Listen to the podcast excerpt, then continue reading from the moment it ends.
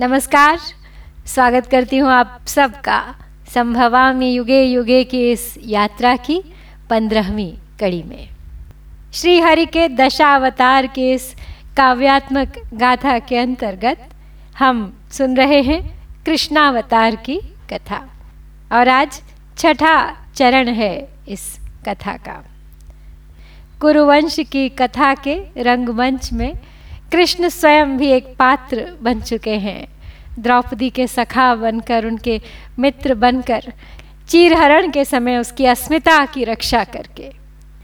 और अब फिर एक बार, जब पांडव लौट आए हैं, वनवास से, अपने अधिकार की मांग कर रहे हैं। केवल पाँच गाँव मांगे हैं उन्होंने, लेकिन दुर्योधन को उन्हें यह भी देना स्वीकार नहीं है। और दुर्योधन ने साफ़ साफ़ कह दिया है कि युद्ध के बिना पाँच गाँव तो क्या? मैं सुई के नोक के बराबर ज़मीन भी नहीं दे सकता। इसका सीधे सीधे अर्थ यही होता है कि युद्ध का प्रस्ताव दुर्योधन की ओर से ही आया है।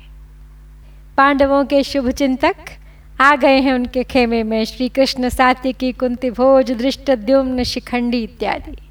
सात अक्षौहिणी सेना है उनकी, जिसका बहुत ही युक्ति से विन्यास कर लिया है उन्होंने।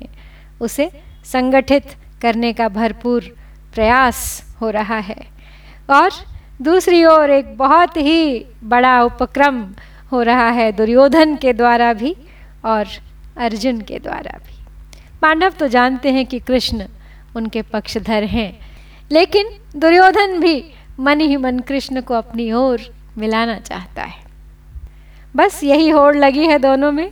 तो चलिए अब देखते हैं कौन किस प्रकार कृष्ण को अपने पक्ष में करता है? अर्जुन दुर्योधन ठान चले। अर्जुन दुर्योधन ठान चले निज पक्ष में करने कान्हा को। थे निद्रा मग्न पड़े कान्हा, बस सोचा यूँ ही रहने को।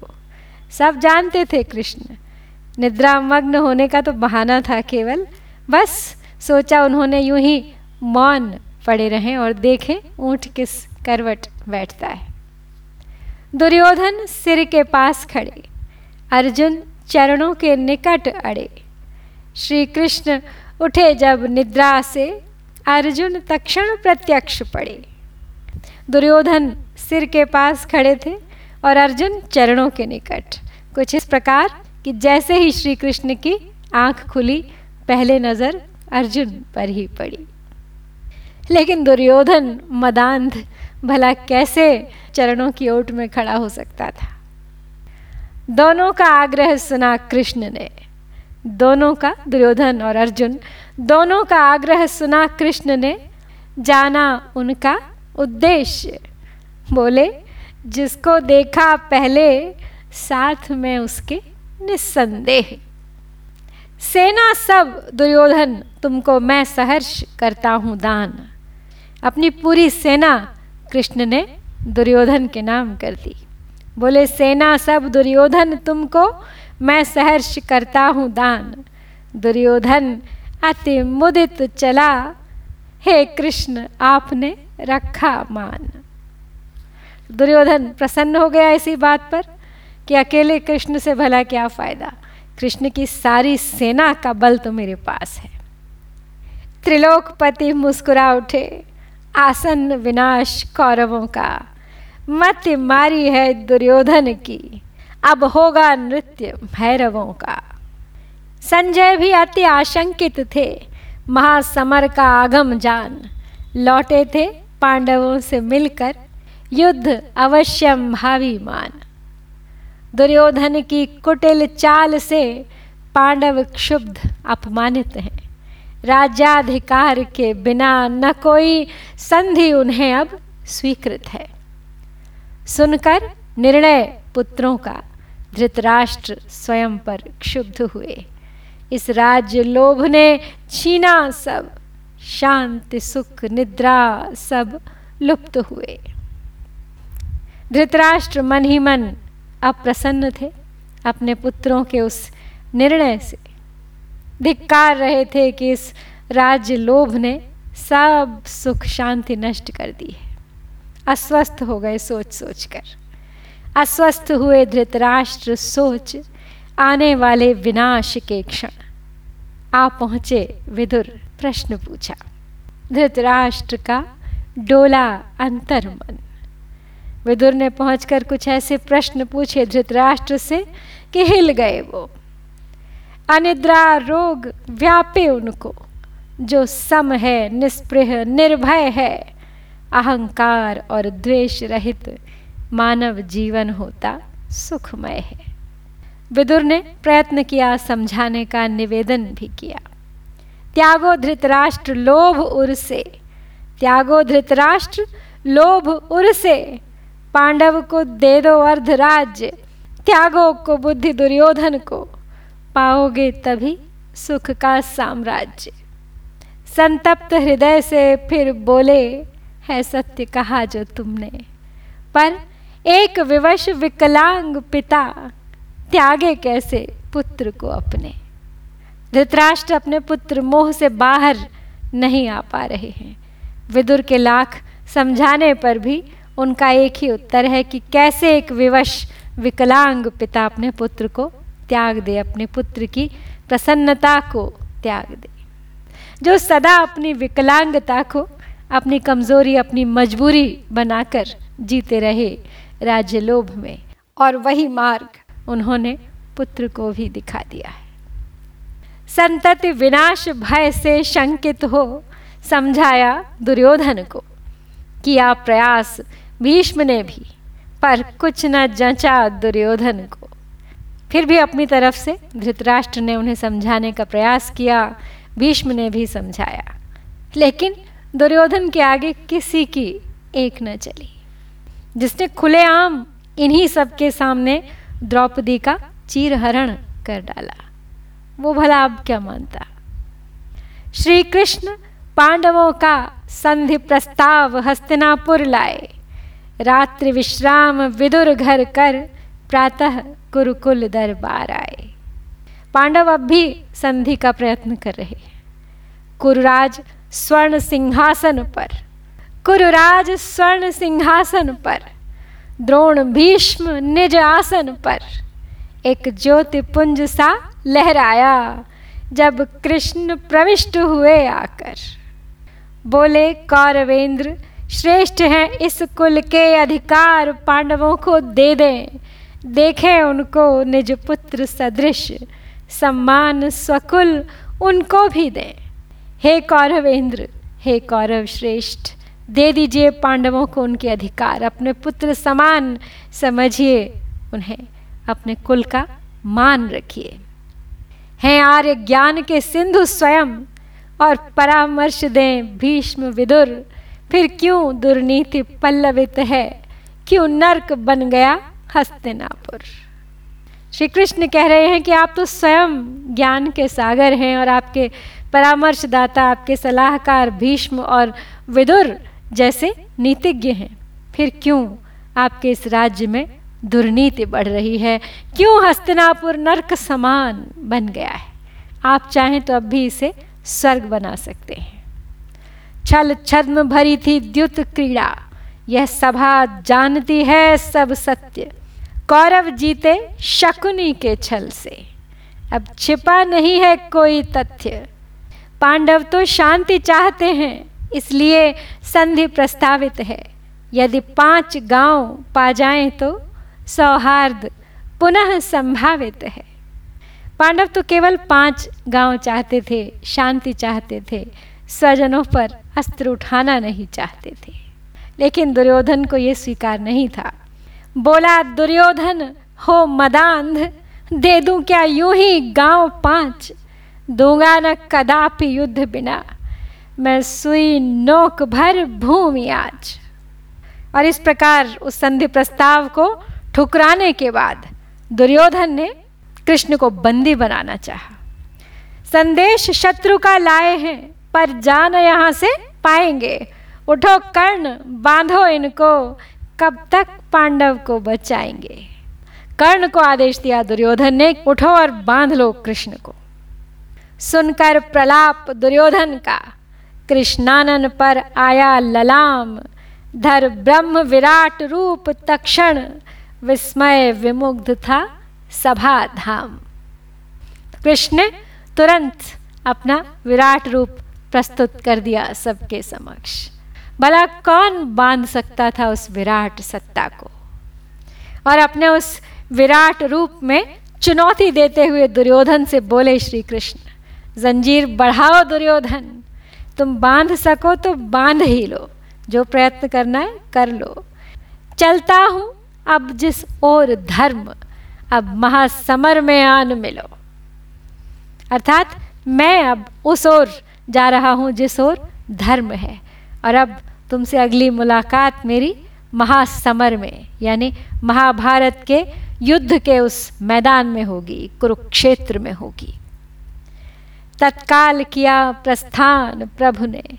चाहू दिशे सन्नाटा व्यापा, कर्ण गया प्रभु के पीछे, अंतर मन था उसका कांपा।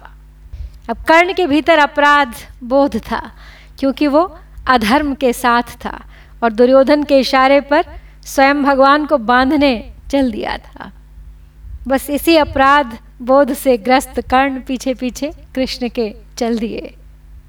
कर्ण कह रहे थे, हे देव, उचित का ज्ञान मुझे, पर सूत पुत्र में बिका हुआ। मित्र द्रोह अति पाप पूर्ण, मैं विवश यहाँ पर टिका हुआ। अपनी विवशता बताई कर्ण ने श्री कृष्ण को। और यही वो समय था जब श्री कृष्ण ने लगभग कर्ण पर ज़ाहिर कर दिया था और उन्हें आमंत्रित किया था कि वो ज्येष्ठ पांडव हो अपने भाइयों के साथ आ मिले। लेकिन कर्ण के ऊपर दुर्योधन की मित्रता का कर्ज जो था। श्री कृष्ण गए जहाँ पांडव थे। सब समाचार कहा उनसे, आसन विनाश, शंकित कुंती, चिंता निमग्न थी सुन करके। ज्येष्ठ पुत्र कर्ण से मिलने जा पहुँची यमुना तट पर। कर्ण जहाँ सूर्योपासन रत, बैठा कर जोड़ नेत्र मूंद कर। देखा कुंती ने निर्निमेश, अपलक। वो अपने उस पुत्र को देखती रही। निज हृदय अंश सूर्य सुत को, अपने हृदय के उस टुकड़े को, सूर्य पुत्र को, जो पक्ष धरे था कौरव का। तत्पर था अनुजों के वध को। कुंती स्वयं भी अपराध बोध से ग्रसित थी। सीधे सीधे कर्ण का सामना करने की हिम्मत कुंती में भी नहीं थी। लेकिन फिर भी एक अंतिम प्रयास वो करना चाहती थी। ध्यान हुआ जब पूर्ण कर्ण का। माँ के चरणों में नमन किया। पांडव माता, किस हेतु यहाँ? क्यों सूर्य पुत्र को धन्य किया? पूछ उठे कर्ण कि हे पांडवों की माता, आप किस कारणवश यहाँ पर हैं? क्यों इस सूत पुत्र को आज आपने अपने दर्शन देकर धन्य कर दिया है? मत कह अपने को सूत पुत्र। मत कह अपने को सूत पुत्र, इस माँ की छाती दरक रही। तू पांडुपुत्र है ज्येष्ठ, यही कहने को जिह्वा तरस रही। जो कहना चाहती थी कुंती, बरसों मन में दबाए रखा था जिस राज को, आज वो खोल दिया अपने पुत्र पर। लेकिन समय इस कार्य के लिए कुछ सही नहीं था। तो ज्येष्ठ भ्रात होकर के यदि अनुजों पर शस्त्र उठाएगा हाँ पुत्र, न यह दुख मुझको दे, ले शपथ न कोख ल जाएगा कर्ण से वचन लेना चाहती हैं वो कि वो अपने अनुजों पर शस्त्र न उठाए, कि बड़ा भाई होकर अगर तू उन पर शस्त्र उठाएगा तो इस माँ की कोख को लजा देगा। कर्ण ने भी तब कुछ बहुत सोच समझ के शपथ ली। ली शपथ मात्र चरणों की तब। बोले, माँ, पाँच पांडवों की तुम सदा रहोगी किंतु रहेगा एक, कर्ण या अर्जुन ही। अर्थात पाँच पांडवों की माँ तुम सदा बनी रहोगी। या तुम्हें अर्जुन मिलेगा या कर्ण। शेष चारों को कुछ ना करने का वायदा किया कर्ण ने, लेकिन यह भी साफ़ साफ़ कह दिया, मुझमें और अर्जुन में से कोई एक ही जीवित रहेगा इस युद्ध के अंत में। विफल हुई सब संधि वार्ताएँ, महासमर की आई घड़ी, कौरव पांडव कुरुक्षेत्र में सेना सम्मुख सन्नद्ध खड़ी। सेनाओं के मध्य खड़ा था कृष्ण सहित अर्जुन का रथ। ध्वज पर स्वयं विराजित थे त्रैलोक्य भार लेकर हनुमत। हनुमान जी ने भीम को वचन दिया था कि महाभारत का युद्ध होने वाला है और मैं सदा पांडवों की ध्वजा पर विराजमान रहूँगा, रक्षा कवच बनकर। अर्जुन ने सम्मुख दृष्टि डाल देखे कौरव दल में परिजन। स्वजनों को मार विजय पाऊँ। क्या होगा ऐसा राज्य और धन? तो तैयार तो हो गए युद्ध के लिए। लेकिन जिस समय कृष्ण ने अर्जुन का रथ ले जाकर दोनों सेनाओं के बीच में खड़ा किया तो अर्जुन ने कौरव सेना में सब परिजनों को देखा, गुरुजनों को देखा, सब स्वजनों को देखा। और मन में ये सोचा कि मुझे युद्ध के दौरान इन सबको मार गिराना है। ऐसे राज्य का, ऐसे धन का, ऐसी समृद्धि का क्या फ़ायदा? ऐसी विजय श्री का क्या फ़ायदा? जिसकी नींव के नीचे होंगी सब परिजनों, स्वजनों की लाशें। मन विरत हुआ, हस्त कंपित, गांडीव हाथ से छूट गया। शोक, मोह, संतप्त हृदय में समर शौर्य था टूट गया। भगवान कृष्ण ने देखा जब अर्जुन की मोहग्रस्तता को सोचा, अपूर्ण अवतार मेरा जब तक अधर्म का नाश न हो। भगवान ने रूप विराट धरा, अर्जुन हो देख रहे विस्मित, ब्रह्मांड दिखता है मुख में, सब प्राणी है जिसमें प्रविष्ट। तो अर्जुन का मन तो युद्ध से तुरंत ही विरत हो गया, हाथ कांपने लगे, अपना गांडीव उठाकर रख दिया उन्होंने।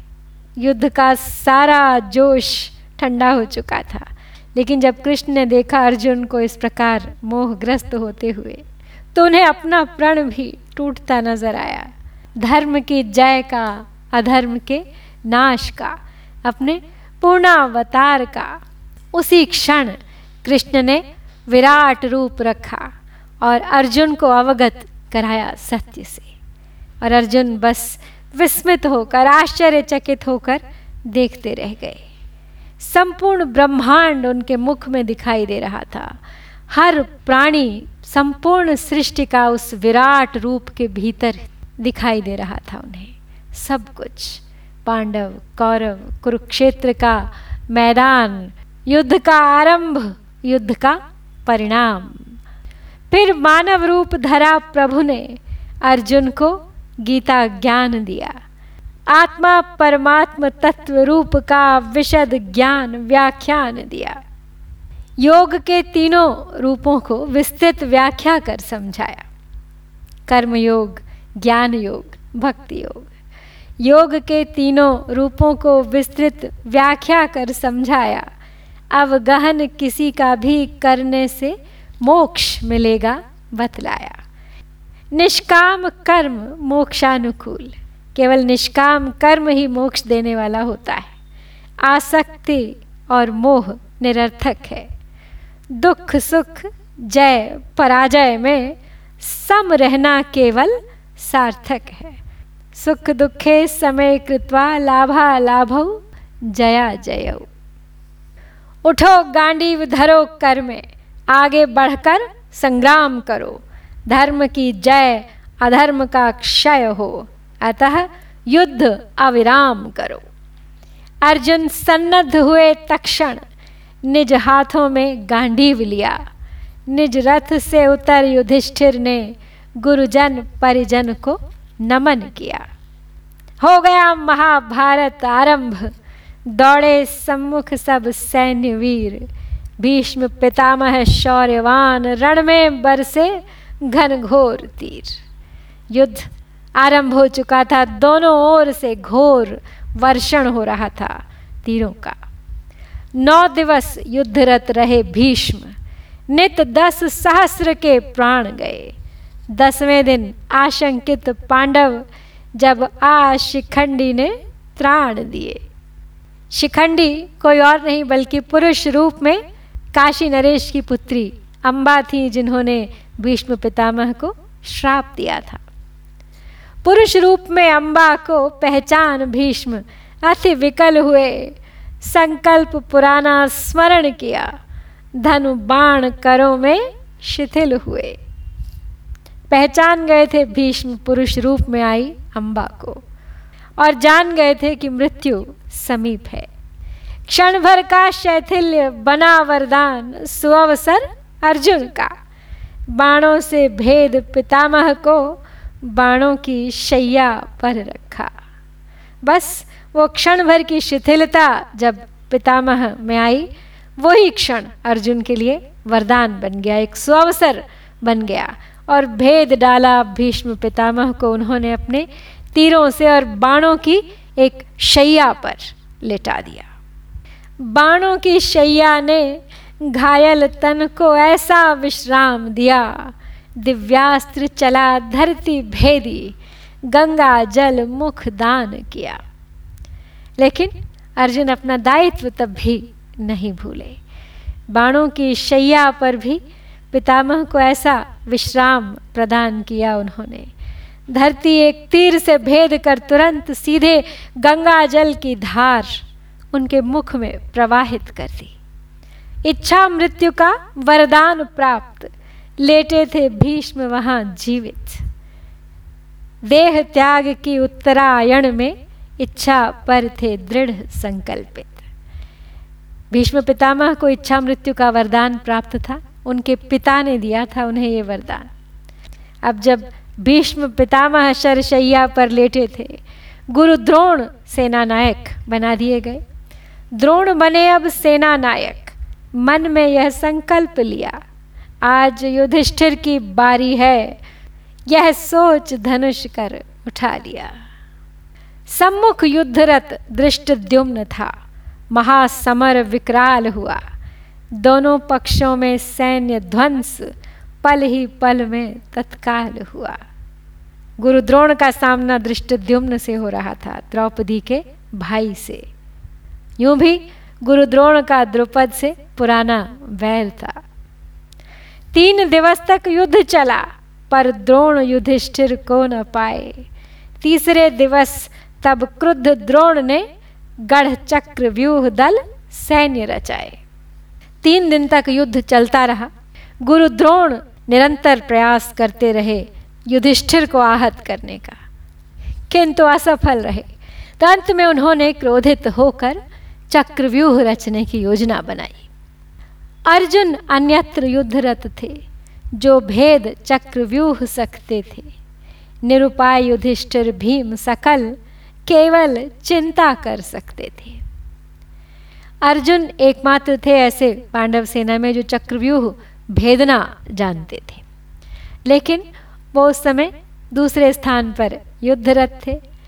भीम, युधिष्ठिर सब निरुपाय थे। केवल मन ही मन चिंता कर रहे थे कि इस समस्या का, इस परिस्थिति का कैसे सामना किया जाए। तो तब उनकी इस समस्या का हल बनकर सामने आए अभिमन्यु, अर्जुन और सुभद्रा के पुत्र। अभिमन्यु पुत्र सुभद्रा के बोले, चिंता का विषय जान। गर्भस्थ अवस्था में जब था, तब माँ को दिया पिता ने ज्ञान। छह द्वारों का भेदन समझाया। तब तक माँ को निद्रा आई। सातवें द्वार की भेदन गाथा माता श्री फिर सुन ही न पाई। तो अभिमन्यु वहाँ पहुँचे और उन्होंने समस्या का समाधान प्रस्तुत किया और वो प्रसंग भी सुनाया जब वो गर्भ में थे अपनी माता के और माँ के गर्भ में उन्होंने चक्रव्यूह के छठे द्वार तक भेदने का सब तरीका सुन लिया था, जान लिया था। लेकिन जब सातवें द्वार की भेदन गाथा अर्जुन सुभद्रा को सुना रहे थे तो माता को नींद आ गई। और जब माता को नींद आ गई तो गर्भस्थ उनका शिशु भी उस संवाद को सुन न सका। फिर भी आश्वासन दिया उन्होंने युधिष्ठिर को, छह द्वारों को निश्चय भेदूँगा, सातवें द्वार को देखेंगे। ज्येष्ठ पिताश्री आज्ञा दें, अब सम्मान आपका रखेंगे। भीम उठे, निज गदा उठाए। भुजा उठा, ललकार उठे। चलो वत्स, विलंब न कर। शत्रुगण गर्व में हैं ऐठे। तो अभिमन्यु ने बोल दिया, छह द्वारों को तो मैं निश्चय ही भेद डालूँगा। रही बात सातवें द्वार की तो उसे देखेंगे। तो वहाँ पर भीम उठे उनका साथ देने के लिए अपनी गदा लेकर और तुरंत बोले, वत्स विलंब ना करो। चलो, सातवें द्वार का सोच न कर, ये भीम उसे भी भेदेगा। शत्रु का दर्प कर चूर्ण गदा से विजयी होकर लौटेगा। तो भीम बन गए पुत्र का संबल। बोले, सातवें द्वार के बारे में तुम मत सोचो, उसे ये भीम देखेगा। चल पड़े चक्रव्यूह भेदन, मुकुटों के संग सिर काट रहे। कृप शल्य कर्ण अश्वत्थामा शकुनी सब वार हार रहे।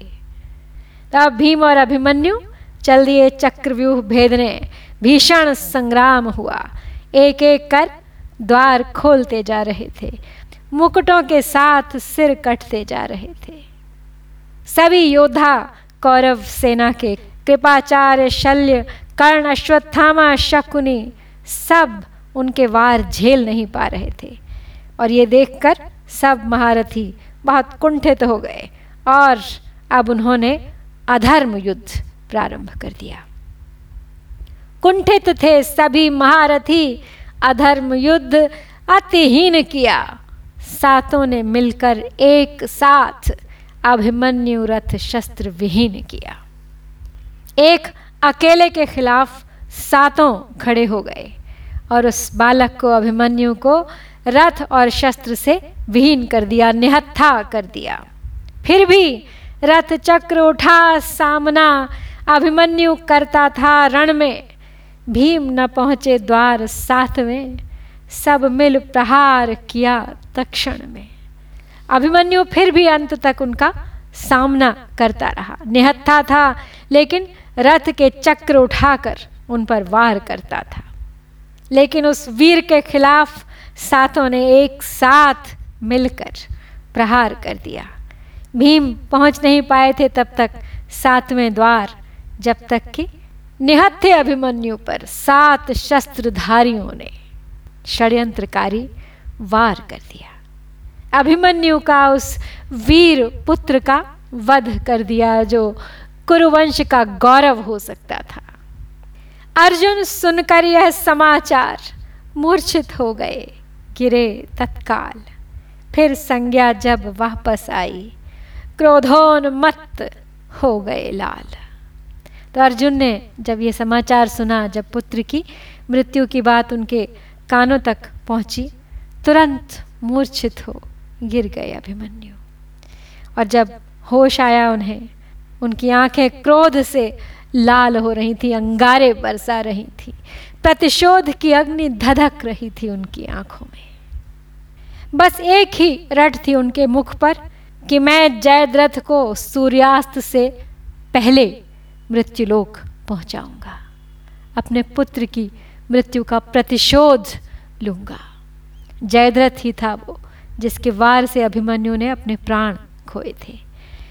ये प्रण कर लिया अर्जुन ने कि यदि ये नहीं हुआ तो मैं स्वयं चिता में जल जाऊँगा।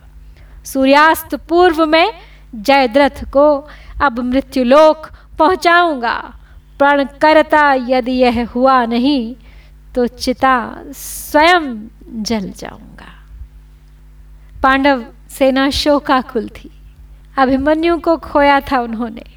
अब अर्जुन को खोना नहीं चाहते थे। अब केवल एक ही लक्ष्य था सबके सामने। सबसे पहले जयद्रथ का वध, जिससे अर्जुन का प्रण पूर्ण हो सके। लेकिन आज हम इसी बिंदु पर लेंगे विश्राम। शीघ्र लौटूँगी महाभारत युद्ध की आगे की गाथा लेकर। बने रहिए मेरे साथ इस यात्रा में अंत तक। जय श्री कृष्ण जय श्री हरि जय भारत।